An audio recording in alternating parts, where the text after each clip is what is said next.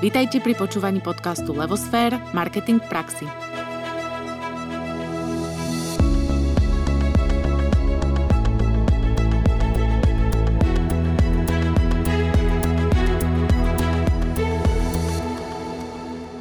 Krásny deň prajeme.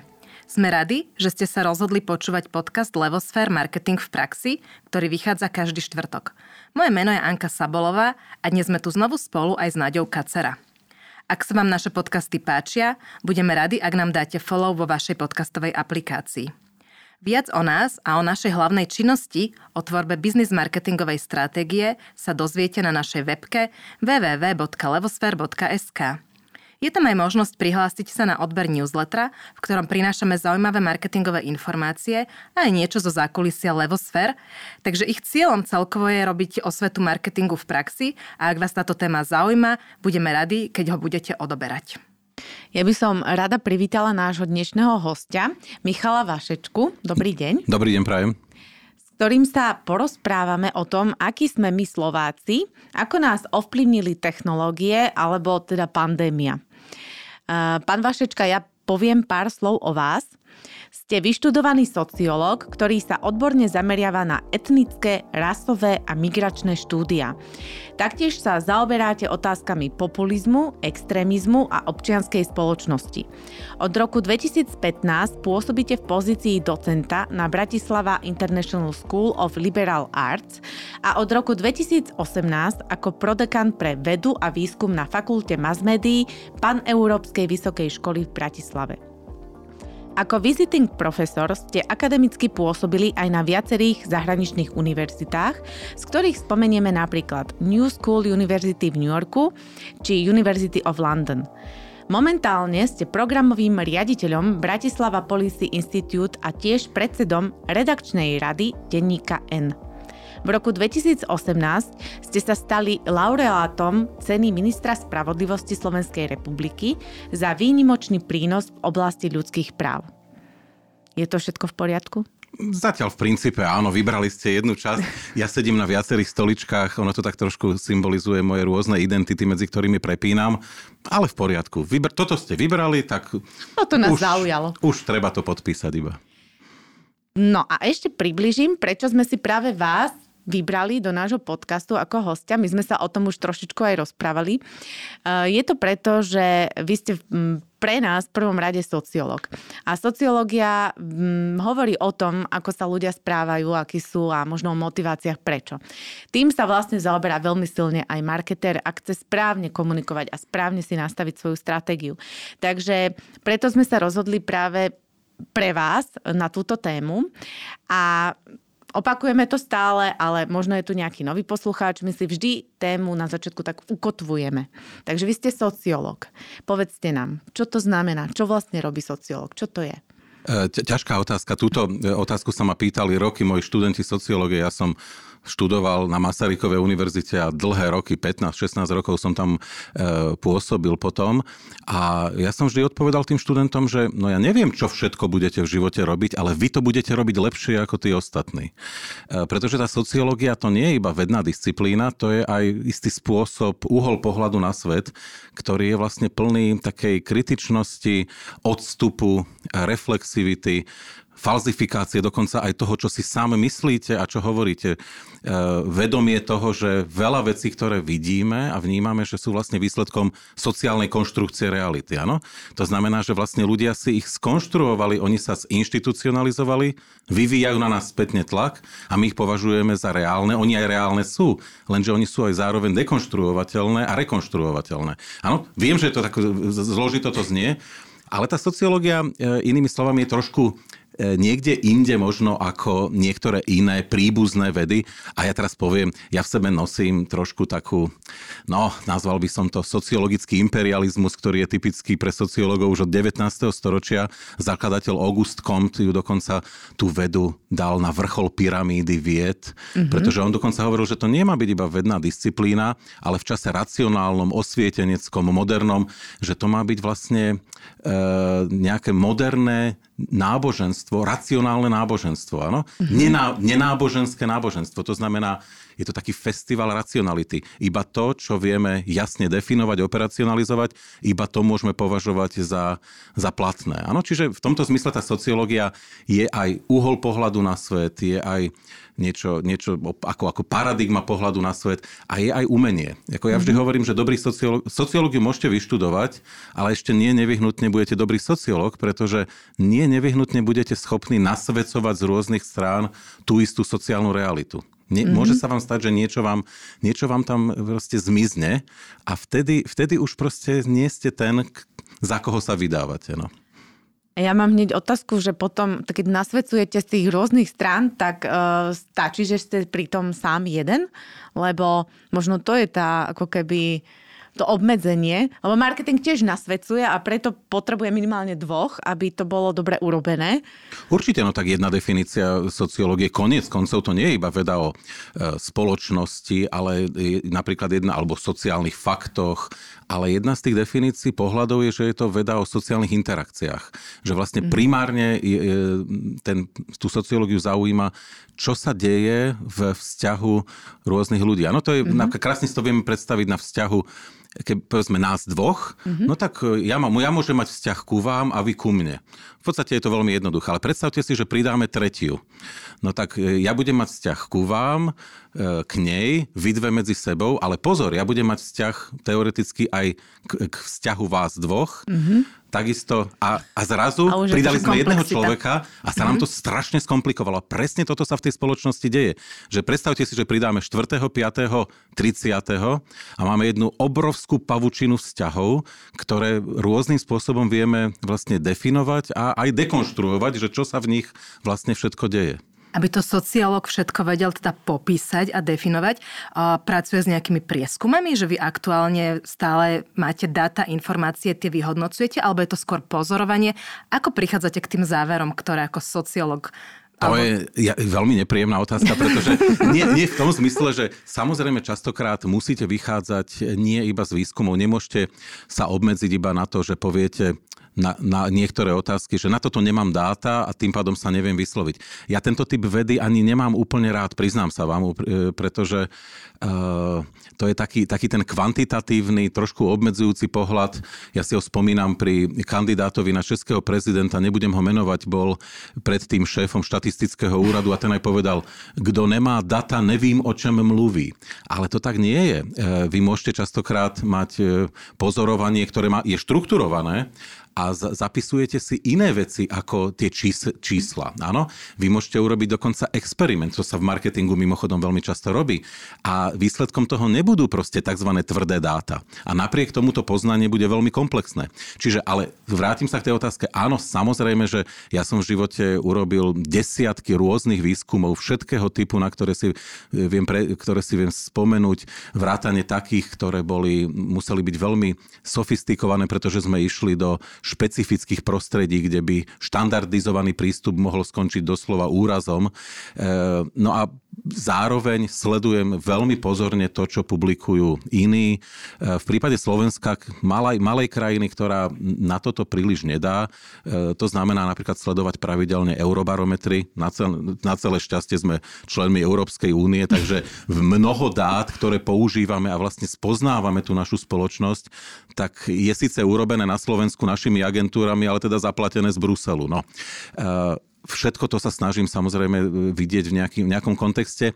A keď, keď tomu dáte, lebo tam je rozdiel, že či si to viete pamätať, lebo aj nemám nejaký precízny archív, ale sú veci, ktoré si viem spomenúť aj z 90. rokov. Veci, ktoré ma zaujali, viem si ich vybaviť v pamäti aj povedzme mm-hmm. spred 25 rokov. A to je niekedy cenné. No a tým ešte poviem posledné, že veľmi by som si prijal, aby Slovensko bolo krajinou, kde sa bude robiť e, longitudálny výskum, čiže ten, kde sa opakujú otázky mm-hmm. pravidelne, lebo tam vlastne môžete e, zachytiť vývoj. Predstavte si, že by v marketingu vy ste mali k dispozícii e, pohľad na to, ako sa vyvíjalo spotrebiteľské správanie na Slovensku. To by boli nesmierne vzácne dáta. My to nemáme, my to vlastne lepíme. Ja v tomto zmysle závidím kolegom z Nemecka, z USA, ktorí tie, toto vlastne k dispozícii majú. Mm-hmm. Čím to je, že my to nemáme, sme ako spoločnosť na to není pripravení alebo neocenujeme tú hodnotu? Neúplne to oceňujeme, nepoviem nič nové, prekvapujúce ani šokujúce, keď poviem, že intelektuálna práca na Slovensku sa príliš necení, nehodnotí finančne a vidíte to všade. Ja to, ja to mm. vidím pri tom, ako sa očakáva, že vlastne ja takzvané budem rozdávať rozumy zadarmo, kým právnik, keď príde, iba vojdete do miestnosti, už sa začne točiť taxa. Áno? Príjete k lekárovi, ešte ste ani nevstúpili, už ste mm. zaplatili na nejakom poplatku a to ešte lekár nie je ten najlepší prípad, áno, to e, vieme uviesť iné.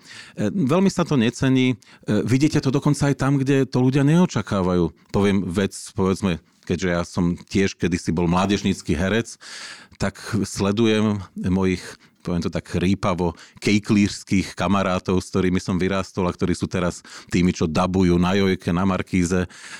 Ja vidím, že proste herci sú preplácaní, sú, majú vlastne viac peňazí paradoxne ako ich českí kolegovia alebo polskí, mm-hmm. ale naopak režiséri, scenáristi, dokumentaristi, mm-hmm. produkční a tak ďalej majú paradoxne menej. Čiže vlastne to, čo je intelektuálne cenné, tak sa veľmi akože mm-hmm. ne, ne, nezaplatí, mm-hmm. ale zaplatia vlastne hercov a nechcem teraz byť akože nepríjemný na hercov. Ale títo už iba zahrajú. A hovorím to ako bývalý herec, že viem, že to paradoxne v porovnaní s tým režisérom a scenaristom, mm-hmm. to je trošku menej menej, hej, ako mm-hmm. úprimne.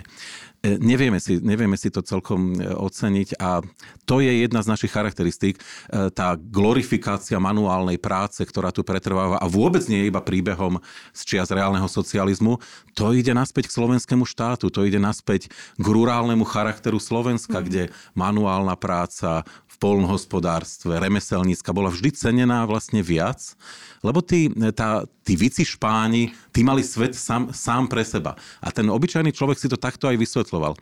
A ja mám niekedy pocit, že on si to tak vlastne paradoxne vysvetľuje doteraz. Mm-hmm. Že to je vlastne svet sám pre seba, však oni majú peňazí dosť. A ja vidím, keď sa pýtame na tú sociológiu, ja vidím dovnútra tých dát, vidím dovnútra aj stratifikačných výskumov, že napríklad stredná vrstva na Slovensku dnes sa trasie vo svojich základoch, ona vždy všetko vydrží nikto jej vlastne nepomáha, lebo všetci vedia, že všetko zatiaľ vydržala. To sú ľudia, ktorí investujú do svojho vzdelania ďalšieho a, in, a, zdra, a vzdelania svojich detí. Investujú do zdravia, investujú, viete, ako hovorím, hipsterská atmosféra v Bratislave, že rokoláčiky a tekvicové laté. E, to, to všetko ako začalo byť, no len to niečo stojí, viete, že ano. to stojí trochu viac ako vlašský šalát a jeden štajn k tomu. No a, a v tom je problém, že títo ľudia vlastne e, častokrát e, sa trasú v základoch, pretože bývalá robotnícka trieda alebo tá úradnícka vrstva, ktorá do svojho zdravia, vzdelania ne, alebo dokonca cestovania príliš neinvestuje, netúži navštíviť Guggenheima v Bilbao ani, e, ani Florenciu, e, radšej pôjde do Primoštenu a zrazu títo ľudia paradoxne na to môžu byť lepšie. Mm-hmm. Čiže, čiže e, my vidíme, že to nie je celkom tak, ako to niekedy vidia ľudia, povedzme z rurálneho prostredia, ktorí vidia iba to pozlátko. Uh-huh. Teraz ste ma normálne na chvíľku Zastavil? Zastavil, zastavil sa mi, lebo rozmýšľam nad tým, čo hovoríte. A však dobre, premostím rovno na tú ďalšiu otázku, že vy sa tak celkovo vyjadrujete vôbec k spoločenským otázkam dosť často. Však aj teraz ste sa vlastne vyjadrili a preto som zostala taká zamyslená. Kde vy chodíte na tieto názory? Ako, ako to? To je, to je tá celá tá skúsenosť mm. vaša, a potom to, ako vnímate ten svet, ako ste sa ho naučili vnímať a, a tie, to, to nasvedcovanie toho sociológa, alebo ako sa vám to darí v tomto? Či sa mi to darí, to, to no, neviem, e, ale keď sa pýtate takto, tak vlastne to nie je zase nič také prekvapujúce. Ja, viete, sa hovorí, že keď chcete niečo robiť dobre, alebo teda začať to robiť dobre, tak musíte do toho investovať 15 tisíc hodín. Mm-hmm. Že odvtedy vôbec môžete uvažovať o tom, keď chcete dobre lyžovať, musíte odlyžovať nejaké hodiny. Keď chce, mm-hmm. čokoľvek, čo robíme, musíme do toho investovať. Ja poviem úprimne, že e, jednak môj otec e, je sociológ, e, čiže ja som bol k tomu vedený od malička bol som dieťa, ktoré bolo trochu divné v tom, že veľa listovalo encyklopédie. E, možno menej som sa chodil socializovať von. Napriek tomu, že som si myslím extrovert, ale záležalo mi na tom. Čiže vlastne to je tak úprimne, ja, ja, budem, ja budem o chvíľu mať 50 ale to, sú, to je tak 40 rokov proste mm-hmm. akože in, intenzívneho investovania do toho. E, zažil som na celé šťastie aj niečo iné ako slovenské vysoké školy. Mm-hmm. E, takže otvára sa vám svet. Tiež nepochádzam, by som povedal, z takej tej štandardnej slovenskej rodiny. Ako myslím si, že svojimi identitami som skôr stredoeurópan. A viete, mm-hmm. ako to je, že keď viete tých jazykov viacej, tak e, aj ináč rozmýšľate o svete. Ja dokonca tvrdím aj z vlastnej skúsenosti, že nielen, že ináč rozmýšľate o svete v inej reči, ale že dokonca ste trošku iný človek. Mm-hmm. Že tá reč vlastne vás robí trochu iným. Čiže ro- robí ten svet nepomerne bohatším. No a, a, a posledné, čo poviem, no a naozaj musím povedať, že som človek, ktorý pracuje teda 7, 7 e, dní v týždni, od rána do večera, e, takže ono sa to niekde zrejme musí prejaviť. No a posledné, no je to, viete, to je ako keď niekomu dáte nakresliť Myslím, že to bol Modigliani, ktorému raz dali nakresliť nejakú kresbu a on to zvládol asi za 45 sekúnd. A bolo to perfektné. A potom si za to vypýtal strašne veľa peňazí a všetci, že no ale počkaj, tak ako za 45 sekúnd takéto mm. strašné mm. peniaze? A on povedal, nie, nie, nie, to je za 45 sekúnd a 50 rokov predchádzajúcich. Hej. No, e, ale vy to tiež poznáte z marketingu. Áno? Áno, Marketing sa dá robiť no. rôznym spôsobom. Áno? E, takým spôsobom, ktorý občas vidíme z okna a niekedy ani neviete, či sa máte smiať alebo plakať, plakať. Že, či je to viac smiešne alebo viac trápne, alebo sa to dá robiť naozaj svetovo. Takže keď vidíte tú marketingovú kampaň, niekoho si poviete, wow, že toto ma nenapadlo, tak toto je veľkolepé. Mm-hmm. Keď dvaja robia to isté, nie je to väčšinou to isté. Hej, a poďme sa vrátiť k tým Slovakom, ktorých ste tu už trošku spomenuli, že akí sú, sme sa dotkli, dotkli tej strednej no, vrstvy. Akí sú Slováci a ako sa vyvíjali v čase? Že hm, hovorí sa, že tie medzi, generácie sú rôzne. Boli tu nejakí baby boomers, teraz sú tu nejakí mileniali, medzi tým generácia XY, XYZ a teraz Z, alfa. alfa áno, screenageri a títo. Ako to celé vnímate? Že aký sme a čo tieto generácie v celom kontexte? E, všetci o týchto veciach hovoríme, že keď sa niečo nedarí v krajine, tak povieme, Slováci sú takí. No. Niekedy to je nepublikovateľné. E, nie, niekedy sme naopak e, protek, taký akože ochran, ochranársky, keď niekto povie niečo o nás. Ja to dôverne poznám.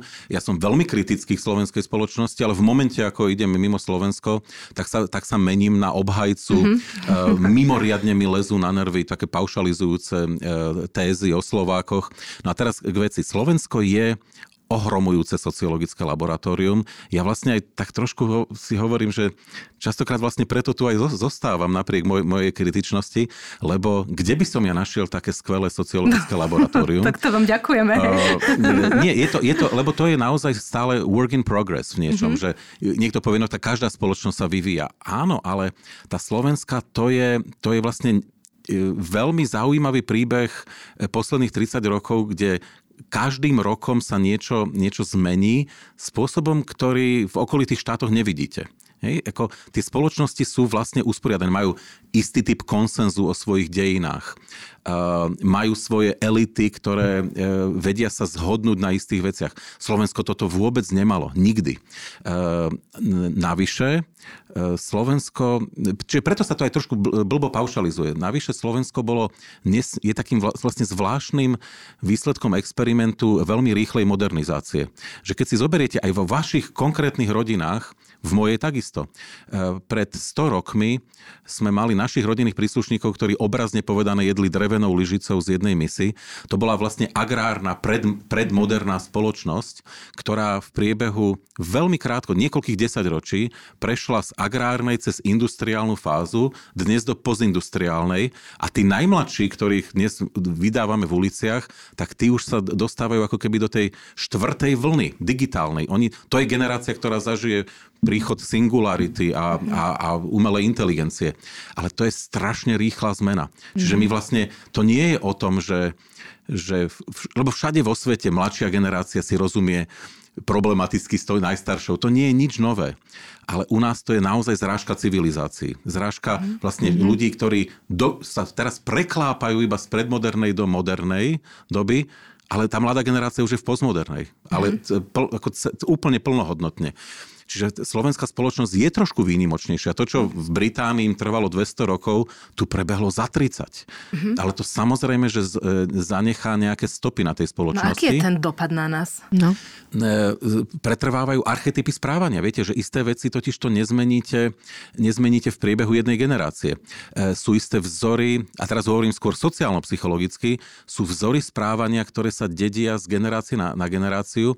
Niekt, lebo viete, niektorí tvrdia, že v tej primárnej, sekundárnej socializácii od tých významných druhých, to nemusia byť iba rodičia, to môžu byť starí rodičia, mm-hmm. to môžu byť priatelia, susedia, e, preberáme vzory správania a pohľady na svet, ale ale potom sú pohľady, že tie, v tých dôležitých veciach my častokrát vlastne zoberieme celé bloky informácií a pohľadov na svet, sa to volá sociálne reprezentácie. Áno, čiže vlastne my máme ako keby ucelený pohľad. To, to je druhá vec, že čo my s tým za života urobíme. Uh-huh. Vy tiež ste vyrastli v prostredí, kde napríklad mohlo byť vymedzovanie sa antimaďarské, antirómske, možno mm-hmm. dokonca antisemické. Mm-hmm. Ale otázka je, čo ste s tým vy urobili mm-hmm. za, za svojho života. Mnohí samozrejme ste, ale tie archetypy z minulosti nás doháňajú.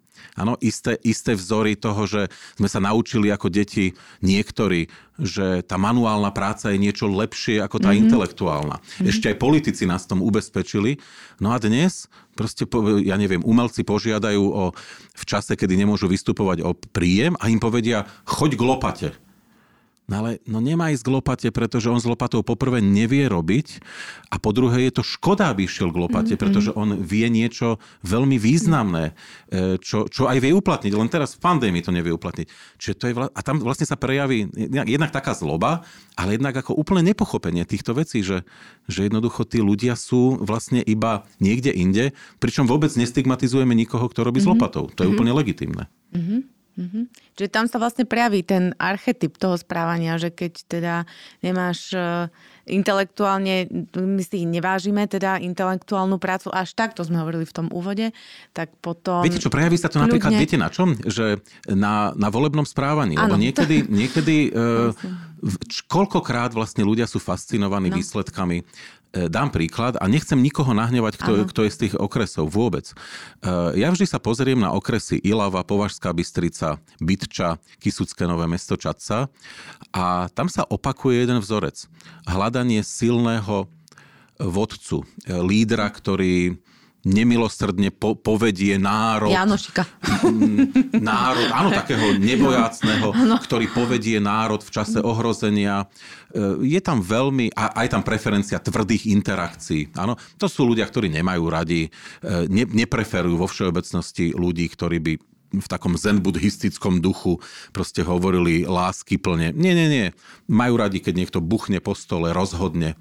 Uh, ale to nie je niečo, čo sa objavilo teraz. Mm-hmm. Totiž to, keď sme toto isté skúmali ešte v 90. rokoch, prečo ľudia v týchto okresoch volia Vladimíra, Vladimíra Mečiara, tak odpoveď taká veľmi štandardizovaná bola, no lebo je tam vysoká nezamestnanosť, tí ľudia sa cítia ohrození. Áno, taký štrukturalistický pohľad.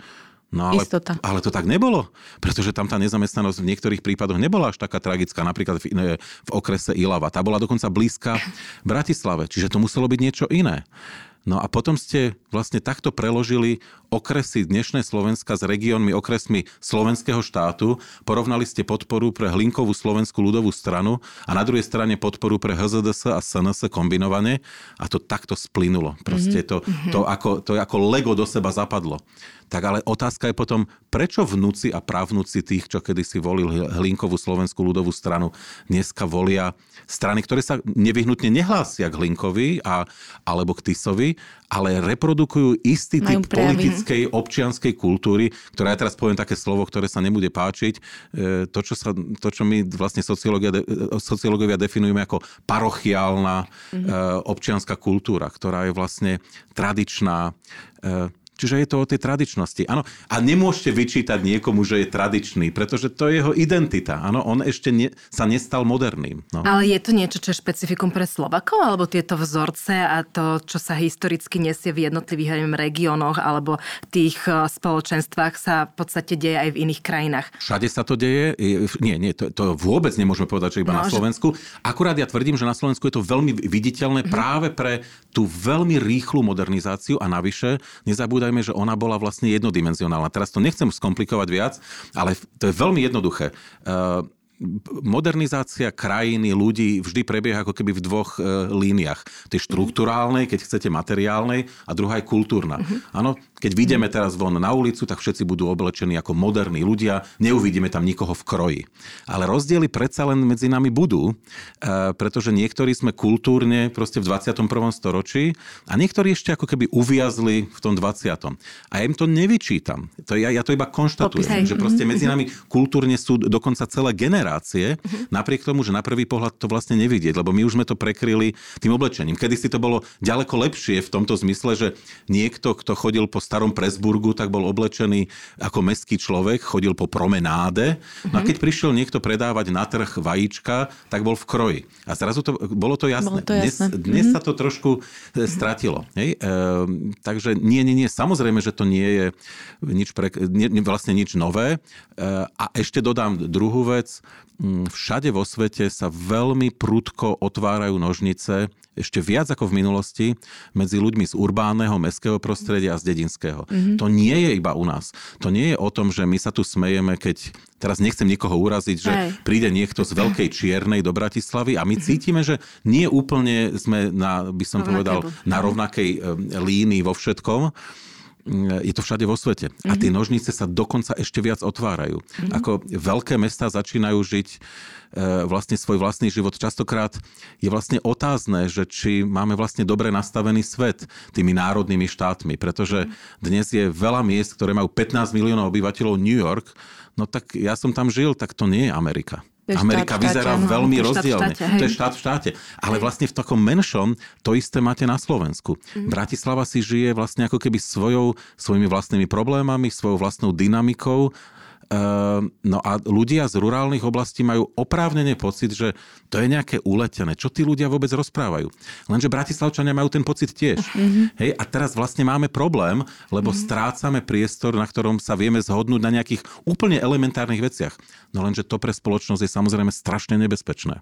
Čiže ja, ja vôbec nehodnotím, kto tu má pravdu, lebo to nejde. Obidve strany majú pravdu v tom svoju. svojom pohľade. Mm-hmm. Lenže sa, strácame priestor, na ktorom sa vieme zhodnúť.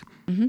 Vy ste práve popísali vlastne takú mm, vysoký stupeň, taký vysoký stupeň diverzity, ale dalo by sa povedať, ja neviem, pár vlastností, ktoré by, ktorými by sa dal slovenský národ alebo Slováci charakterizovať? Je také niečo, že môžeme to povedať, že aha, áno, tak tieto vlastnosti sú také typické, alebo je to nesprávne položená otázka. Viete čo, nie, nie, nie, nie, ja viem, viem kam mierite, ja, ale, ale, ale to, sú, to sú, sú to také paušalizujúce mm-hmm. tvrdenia. E, ale to, že to nemáme ujasnené, a teraz uvidíte, ako vám uhnem z tej otázky, ale, ale e, totiž to bolo pred rokmi tých 15 členov Európskej únie mali vymyslieť všetci e, tak trošku seba kriticky, že čo ich charakterizuje. A teraz vymýšľali, že e, triezvy ako Ír, e, zorganizovaný ako Talian, e, varí ako Angličan, hej, e, vtipný ako Nemec, hej, a, a tak ďalej. A, a vidíte, všetci, sa, všetci sme sa na tom dobre vedeli zabaviť. A potom prišlo na Slovákov a, nič, a, a, a neviem kto, ktorý génius vymyslel, a teraz marketingovo to je príšerné, že dobroprajný, ako, že srdečný ako Slovák. Oh. A to sa mi moc, mm. akože to, to sa podľa mňa Nesedí, netrafilo, hej. lebo buď nepochopili, mm-hmm. lebo Slováci vedia byť veľmi dobrosrdeční, mm-hmm. A zároveň vedia byť hrozne krutí. Vedia byť dobrosrdeční k ľuďom, ktorí vykazujú rovnaké charakteristiky ako oni, Mm. A vedia byť veľmi krutí k tým, ktorí ich nevykazujú. Hej? Ináč, preto, preto to my máme ten problém, ktorý máme vo vzťahoch treba s Grómom, lebo ich ako keby nepovažujeme za svojich. A vieme byť nesmierne krutí. E, ale vieme, byť, vieme sa rozdať k tým, ktorých ako keby príjmeme medzi seba. Hej? A to je, a ja to teraz zase poviem sociologicky, teraz nejdem Slovákom po krku, ale že to je iba o istom type sociálneho kapitálu, že sociálny kapitál napríklad vo Švédsku je veľmi vysoký práve preto, že oni vedia sa otvoriť a pomôcť si ukázať nejakú solidaritu aj k ľuďom, ktorí vykazujú iné charakteristiky ako, ako oni. My, si, my máme pocit, že my máme tiež vysoký sociálny kapitál, len ja dodávam áno, len medzi sebou. A častokrát dokonca to nie je iba o etnicite. Však všimnime si, ako my vieme byť krutí jedna dedina k druhej. Mm-hmm. Áno, že však pozna, ľudia to poznajú z celého Slovenska, že tí, sus, tí susedia to sú nejakí idioti a oni... A teraz ako, a hrozne ich, ich vedia pomenovávať, áno. Ehm, ľudia sa vracali zo zahraničia, keď začala pandémia a zrazu zlí pendlery sem doniesli koronu ehm, a zrazu aj etnickí Slováci si mohli užiť to, čo si bohužiaľ užívajú mnohí migranti, cudzinci, Rómovia, postihnutí, e, obrovský sociálny dištanc áno? A, a takú akože až zlobu. A boli hrozne zaskočení z toho, že ako sa to tí ľudia ku nám správajú. A mne prišlo trápne, lebo si hovorím, veď ale toto je to, čo ja analizujem celé roky, že mnohí sa takto správajú Napríklad migrantom, k cudzincom. Mm-hmm. A teraz pozor, ja myslím cudzincom, ktorí prichádzajú z krajín Európskej únie. Mm-hmm. Tu žije spústa Španielov dneska v Bratislave. No a ja to, ja to vidím, že, že to, ten vzťah vôbec nie je nejaký ako dobrosrdečný, teda mm-hmm. na mhm. každom rohu. A vychádza to z tých 30 rokov, čo sme tak akože stíhali ledva dobe, že sa to tu všetko rýchlo menilo? Alebo z čoho to vychádza? Lebo ono to vidno aj na tých sociálnych sieťach. No. Tá nenávisť, tá neprajnosť, také to, že keď máme tak pochváliť, tak sme radšej extrém. ticho, ale keď mm. môžeme žďubať, tak akože však žďubeme. Hej, že to akože ešte aj pridáme. V čom to je? Je to teda v tom tých 30 rokov, čo ste pomenovali, alebo je to niečo ešte hĺbšie zakorenené v nás? Ďaleko, ďaleko hĺbšie. To je presne o tej homogenite rurálneho prostredia. Mm. Väčšina ľudí na Slovensku pochádza z dedinského prostredia. E, mestá boli malé. Keď vzniklo mm. Československo pred 100 rokmi, Bratislava mala ani nie 120 tisíc obyvateľov, to bolo v podstate Väčšia mesto. dedina, hej? Áno, presne tak. Košice mali nejakých 40 tisíc. E, všetko ostatné bolo menšie. A navyše tie mesta obývali Nemci, alebo nemecky hovoriaci ľudia, Maďari, veľa mm. Židov, to, bol mestský, to, to boli mestskí ľudia. Slováci boli väčšinou rurálni. A tento rurálne prostredie, a vôbec to nehovorím zlom, je to úplne zrozumiteľné, vlastne e, trvá na homogenite. E, lebo to je ten priestor istoty, takej, ja by som až povedal, ontologickej istoty, kde nesmie prísť k odsudzeniu, ľudia si pomáhajú, sú plní solidarity, e, neexistuje niekto, kto by bol tzv. zbytočný alebo, alebo stigmatizovaný. Ešte aj keď sa tam narodil niekto, kto bol mentálne postihnutý, tak mu dali pásť kravu e, a on bol zrazu potrebný. Áno, to sa dnes už nedeje, lebo v tomto zmysle sa, sa to vytratilo. Ale zároveň to, to trvalo na tej homogenite. Áno, proste musíme byť byť sami svoji. Preto tí ľudia aj nosili kroje, aby sa vedeli odlíšiť e, od, už od susedov mm-hmm. z mhm. vedľajšej dediny. No ale toto sa samozrejme zmení za pár generácií, len my ideme hrozne rýchlo. Toto mm-hmm, ešte dobieha. Nestíhame. Tí ľudia už obrazne povedané mm-hmm. nenosia kroje, ale v hlavách to ešte majú. majú. Mm-hmm. Myslíte si, že my ako Slováci, napriek tomu teda, že sme takí, ako sme si to pomenovali, sme vnútorne šťastný a spokojný národ, alebo nie? Je to Teraz ste začali veľmi senzitívnu otázku a teraz nechcem ľudí nahnevať, ale, ale na Slovákoch strašne vidieť, že sú nespokojní a nevedia byť šťastní. Že chceli by asi, ale nevedia.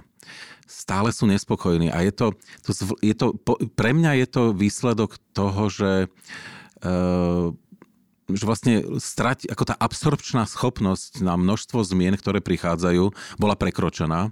A vždy, keď je prekročená u každého z nás, v čomkoľvek, tak začíname byť nešťastní a nervózni. Máme sa niečo naučiť, ale naša absorpčná schopnosť už je presiahnutá. Znervoznieme, odhodíme, proste nechceme sa to učiť. Ehm, máme, máme držať krok v digitalizácii. Ano, ako tu sedíme traja, no tak e, sa snažíme na tých, ale ako nestíhame to, lebo tie zmeny idú strašne rýchlo. Tak sme nervózni, nešťastní, vyčítame si to, alebo sme zlí na IT technikov. Ja, viete, koľkokrát ja vybuchnem na IT technikov, čo to zase po mne chcú, prečo, prečo mi počítač toto ponúka, ja som úplne nepríčetný z toho. A No a to, toto robí nás to nešťastnými. Čiže to zrýchlenie doby nás robí všetkých na svete takými podráždenými, nešťastnými. Ale v prípade Slovenska je tam ešte aj niečo iné, že e, strašne rýchlo by sme chceli dohnať to dohnať zameškané, to zameškané mm-hmm. dohnať ten tzv. západ a pod doháňaním si predstavujeme veľmi vysokú materiálnu mm-hmm. úroveň nášho života. E, máme predstavu, že proste máme mať veľké domy, ideálne s bazénom, na ktoré už nebude ani spodná voda o chvíľu, hej, to, a dokonca ani na Slovensku. Auta, veľmi dobré dovolenky a nie iba v Chorvátsku. Mm, a to sa dohá, ono sa to doháňa e, ťažko, pretože ten referenčný rámec, ktorý máme nastavený, je vedľajšie Rakúsko a vedľajšie Nemecko. No ale keď sa porovnávate s Nemeckom a Rakúskom, tak nemôžete skončiť ináč ako frustrovaní, lebo sa v, po, v podstate porovnávate s tými najlepšími. Áno? Už tam akože v klube už chýba skutočne iba Švajčiarsko a Luxembursko. Hej? A potom je to dokonalé. Lenže kto sa porovnáva s tými najlepšími, tak môže ho to motivovať, mm-hmm. ale zároveň, keď nevidí reálnosť toho, že by to mohol dobehnúť, tak, tak, je, tak je vlastne utopený, utopený v tom nešťastí. Pochopiteľne tá homogenita predchádzajúca, že všetci sme si kedysi boli rovní, rovní vo svojej chudobe. Hmm. Slováci si boli rovní kedysi, ale rovní vo svojej chudobe, tak to tiež nás doháňa, táto, lebo zrazu sa tie nožnice otvorili a niektorí ľudia to nezvládajú. No, čiže späť k tomu šťastiu, učíme sa byť šťastní, ale e, ja vnímam Slovensko ako pom- krajinu, ktorá s tým má obrovský problém. E, po, na Balkáne máte krajiny, ktoré sú teda v ďaleko zúfalejšom a zúboženejšom stave, No a tí ľudia vyzerajú šťastnejší. Možno tým slnkom, nie? Sedia pred domom, pijú nejaké ouzo vy, vyzerajú šťastnejší. Možno mm-hmm. nie sú, ale vyzer, rozhodne mm-hmm. tak mhm. vyzerajú. Lebo Slováci ani nevyzerajú šťastní. Hej? Mhm. A, a tiež je otázka, že možno, že sú, ale len, len to tak, tak ako, ako, to, ako sa hovorí v jednom zlom vtipe, ktorý je necitovateľný, zvonku to tak nevyzerá. Mm-hmm. My sme sa opýtali na túto otázku aj preto, že sme tu mali mm, neviem, týždeň, dva dozadu podcast o prieskume, ktorý sa robí na Slovensku, taký lifestyle. A tam vyšlo, že tá krivka tej spokojnosti so životom u Slovákov, e, teda index, nie krivka, ale index rastie. A teda, že narastol aj tento rok a aj napriek covidu narastol. A že motiváciou, prečo sa vyjadrili Slováci, že sú šťastnejší, je rodinný život a taký ten mm, čo tam bol, rodinný život. Návrat k hodnotám. Ako a návrat keby. nejaký k hodnotám. Práve ten odchod do tej no, matérie. Čo si o tomto myslíte? Ehm, neprekvapuje ma to až tak veľmi, pretože e, hlavne ten jarný lockdown nás všetkých prinútil byť doma. A No a samozrejme, že to viedlo aj k hádkam, nepochybujem. k rozvodom. Ale, ale teda úprimne povedané, e, mnohí mnohí mali vlastne priestor veľa sa rozprávať, alebo keď už nie rozprávať, tak aspoň uvažovať o svojom, o svojom živote. Však to je vlastne ako, to nie je nič prekvapujúce, to je tak, ako keď ochorieme. Áno, zrazu z toho strašného vypetia, ktoré máme, zrazu skončíme v posteli. A teda neviem ako, ako iný, ale ja vtedy mám konečne možnosť mm. premýšľať aj o sebe. Nie len o, ja ako sociolog furt premýšľam o, o svete a vtedy vlastne som taký ako prikvačený k tomu, že začnem rozmýšľať o sebe. Väčšinou to ako nedopadá dobre. Čiže to ako veľmi radšej sa, nebyť chorý. Hej? Radšej nebyť chorý, lebo potom veľa rozmýšľate o sebe a to, to nikdy neskončí dobre. Uh, ale ale vlastne to nie je nič, nič prekvapujúce. No, teraz už to bude asi iné. Mm-hmm. Teraz už ľudia veľmi nerozmýšľajú o sebe, pretože teraz im začína dochádzať to, čo priznám sa, a nebol som sám, som hovoril už v marci, uh, svet sa zmenil. Mm-hmm. Hej, proste je svet pred covidom a po covide. Tak ako bol svet pred druhou vojnou svetovou a po nej. Pred útokmi na dvojičky a po nich. Mm-hmm. Pred ro- novembrom 89 a po nich. A je proste, ideme do post-covidovej éry a tá bude iná. Ľudia to ešte stále neprijali, ešte to neinternalizovali. Nepochopili a odmietajú pochopiť, že už sa nikdy nevrátime do toho, v čom sme boli. Mm-hmm. Čom bude tá zmena? Uh, veľa praktických zmien. Budeme ináč cestovať. Uh, zrejme do nemocníc už budeme chodiť iba s rúškom. Ak si niekto myslí, že to rúško napríklad v nemocniciach dáme dolu, tak podľa mňa ho už nedáme dolu. Nikdy. Nikdy. Proste aj o 5-10 rokov tam to rúško bude. Uh, zmení sa Zmení sa spôsob organizovania akcií. E, určite sa e, týmto pádom sa urýchlia technológie a ten virtuálny svet a e, fyzicky sa ešte rýchlejšie začnú približovať. To, čo sme teraz zažili, to bolo iba urýchlenie trendov. Tá pandémia vlastne nepriniesla nič nové. Ona iba mm-hmm. začala veľmi rýchlo proste urychlovať tie trendy, ktoré tu už boli. Zrazu aj učiteľka v Mútnom a v Čertižnom proste boli prinútené, aby robili online. Oni mi k tomu aj tak boli prinútené, skôr alebo mm-hmm. neskôr. Ale zrazu to prišlo proste v roku 2020 a nie v roku 2028. Čiže, a, ale to, na všetko toto bude, budú tie technológie reagovať. Čiže je otázne, že či od 20 rokov vlastne deti, ktoré sa iba teraz rodia, celá tá nová generácia alfa, či ona náhodou sa nenarodí do sveta, kde už bude problém rozlišovať medzi virtuálnym a fyzickým svetom. Mm-hmm. Hej, kde, kde samozrejme akože je, ešte stále ten fyzický svet ako výťazí. No ja, ja, ja to vždy hovorím a ľudia sa smejú z toho, ale uh, mám, mám takú uh, kamarátku v Prahe, pred 15 rokmi sme o tom hovorili, ona je feministka, ona vždy hovorila, že no ale ten, ten kyber, kyber, cybersex proste to nepôjde, že to, to ľudia akože sa v tom úplne nenájdu. Hej? No a ja som pred 15 rokmi som s ňou súhlasil a dnes si už nie som istý. Mm. Lebo ľudia... Sú krajiny, kde... Lebo, ľudia strá, lebo v momente, kedy ľudia stratia vlastne tú schopnosť rozlíšiť, v ktorom svete sa práve nachádzajú, áno, mm. že proste e, predstavte si, v minulosti, keby vám niekto v detstve povedal, že, že bude niečo ako 3D kino alebo nebodaj 4D kino, tak mu mm. poviete, no ale akože 3D, no však 2D to, tomu rozumiem, ale 3D alebo 4D to je nejaká blbosť. Dneska je to úplný štandard. Mm-hmm. Hej? A, a tieto, tieto veci, a v jednej chvíli proste zapochybujete, áno, že a kde sa ja vlastne teraz nachádzam?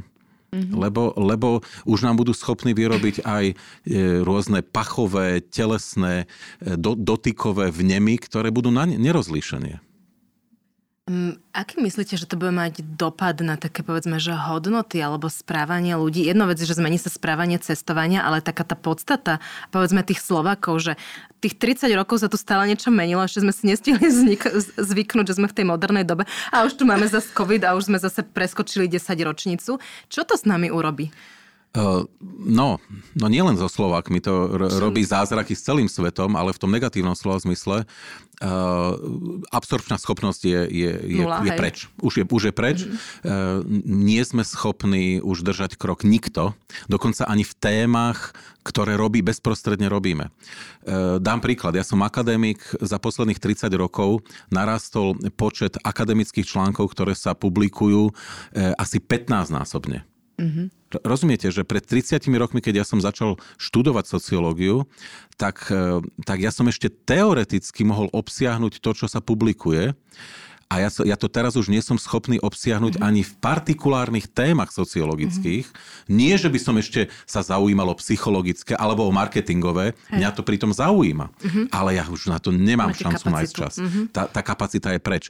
Čiže e, niekto povie, no ale to je dobre, keď sa ľudia e, špecializujú. Áno, len, e, len tým vlastne sa iba prehlbuje problém, ktorý, o ktorom vieme, že vzniká obrovské množstvo fachidiotov, mm-hmm. ktorí sa veľmi dobre vyznajú ako v jednej oblasti, Výborné ale oni sú, oni sú vlastne, oni sú úplne mimo v iných, Hej. ale že sú úplne mimo.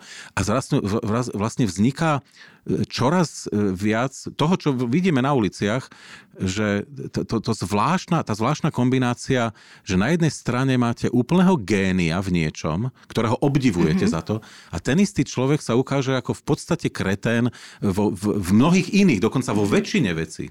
Mm-hmm. A, a to je strašne zaujímavé, ako sa toto dá zladiť v jednej osobnosti. No mimochodom, e, vlastne nie je to nové, lebo moderná spoločnosť celá takto vyzerá. Spomínate si, možno v detstve ste, ste videli ten film Planeta opic a tam tá veľká, e, veľká opica hovorí, že ľudstvo, tak znechutenie, že ľudstvo predstavuje zvláštnu zmes geniality a naprostého idiotstva. No. A to, a, a lenže my to vlastne prehlbujeme. Ono to tak bolo vždy, ale my to prehlbujeme. Mhm. Veľmi to prehlbujeme.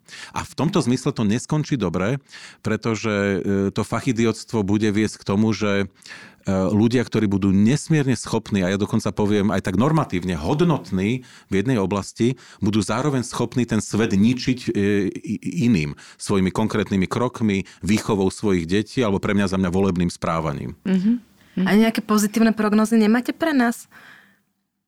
Uh, Viete čo, nie, po... tak nie, nie, nie, tak ja, ja som akože svojim založením apokalyptik, lebo čím viac, čím viac tomu rozumiem, tak tým viac je mi jasné, horšie, že, má, že, máme, že máme ako ľudstvo ako vážny problém a nie len teda kvôli klimatickej zmene. Tá iba, tá iba zase, ako pandémia, tá tie problémy obnaží, zvýrazní mm-hmm. a lepšie si ich uvedomíme. Viete, že ja neviem, teraz všetci vidíme, že ministerstvo zdravotníctva je v podstate mimoriadne nekompetentné riešiť problémy, ale tak to sme vedeli aj predtým, to nie je nová informácia, no. to nie je teraz, že mm-hmm. Slováci sa teraz prebrali a povedali, fú, tak toto sme fakt netušili. My sme to vedeli, len, len teraz sa to zviditeľnilo. Teraz je to prúser vlastne. No, je to, je to, každý si to vie chytiť, tak to by som povedal.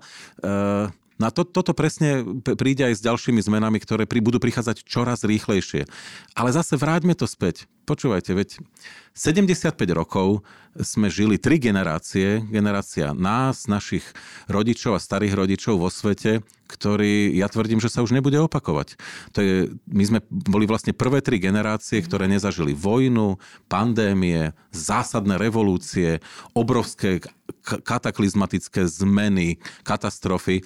A my sme si na to zvykli. Navyše prišli nové technológie, prišlo očkovanie a my sme zrazu skončili vo svete, kde ľudia, keď sa narodia, tak skoro určite prežijú, drvivá väčšina z nich, 99% do dospelosti, zomrú, keď mhm. budú mať 85 rokov, postará sa o nich štát navyše. E, no to je, to je, nere, to je nereprodukovateľné. Mm-hmm. My si budeme musieť zvyknúť na to, čo paradoxne všetci naši predkovia boli Poznali, chronicky zvyknutí. Za ich života polovica ich detí zomrela. Preto ich mali 10, aby aspoň 4 prežili. Uh, zažili pandémiu, aspoň jednu počas života. Zažili aspoň jednu vojnu. Ich synovia išli do vojny a polovica z nich sa z tej vojny nevrátila. To bolo úplne štandardné. Nevraciame sa teda naspäť, keď vám do toho vstúpim, že vlastne, ak sa hovorí, že história sa opakuje, že teda to jediné akože šanca, ako prežiť, potom bude to, že sa vrátime, že zase budeme mať 10 detí. Že svojím spôsobom svet sa zrýchlil, ale my sa budeme musieť nejak spomaliť. Či Viete čo, e, na to odpovedám vždy tak, že e, rôzni ľudia na to budú reagovať rôzne. A teraz to znie tak banálne, že no to už je veľká múdrosť. Ale e, nie, nebudeme reagovať uniformne. Uniformne reagovali ľudia v 20. storočí mm-hmm. spoločne. A to 21. storočie je typické práve tým, že v, rôzni ľudia reagujú veľmi až, až prekvapivo rôzne. Ja vám to ukážem na identitách našich, že pokiaľ v minulosti ľudia mali jednu identitu, takú typickú, ktorá bola naviazaná na národ, národný štát, tak dnes vlastne e, niektorí ľudia pod tlakom globalizácie zvýrazňujú svoju národnú identitu, ale iní zvýrazňujú svoje partikulárne identity. Áno, partikulárnu, že niekto povie, že no ja som z Trenčína. Mm-hmm. A proste akože mne, ja viem, že na Slovensku je nejaké sobrance, ale ja som tam nikdy nebol, nikdy ani nebudem. Mne, mne na tom vlastne ani moc nezáleží. Ja som tu z Trenčína. OK.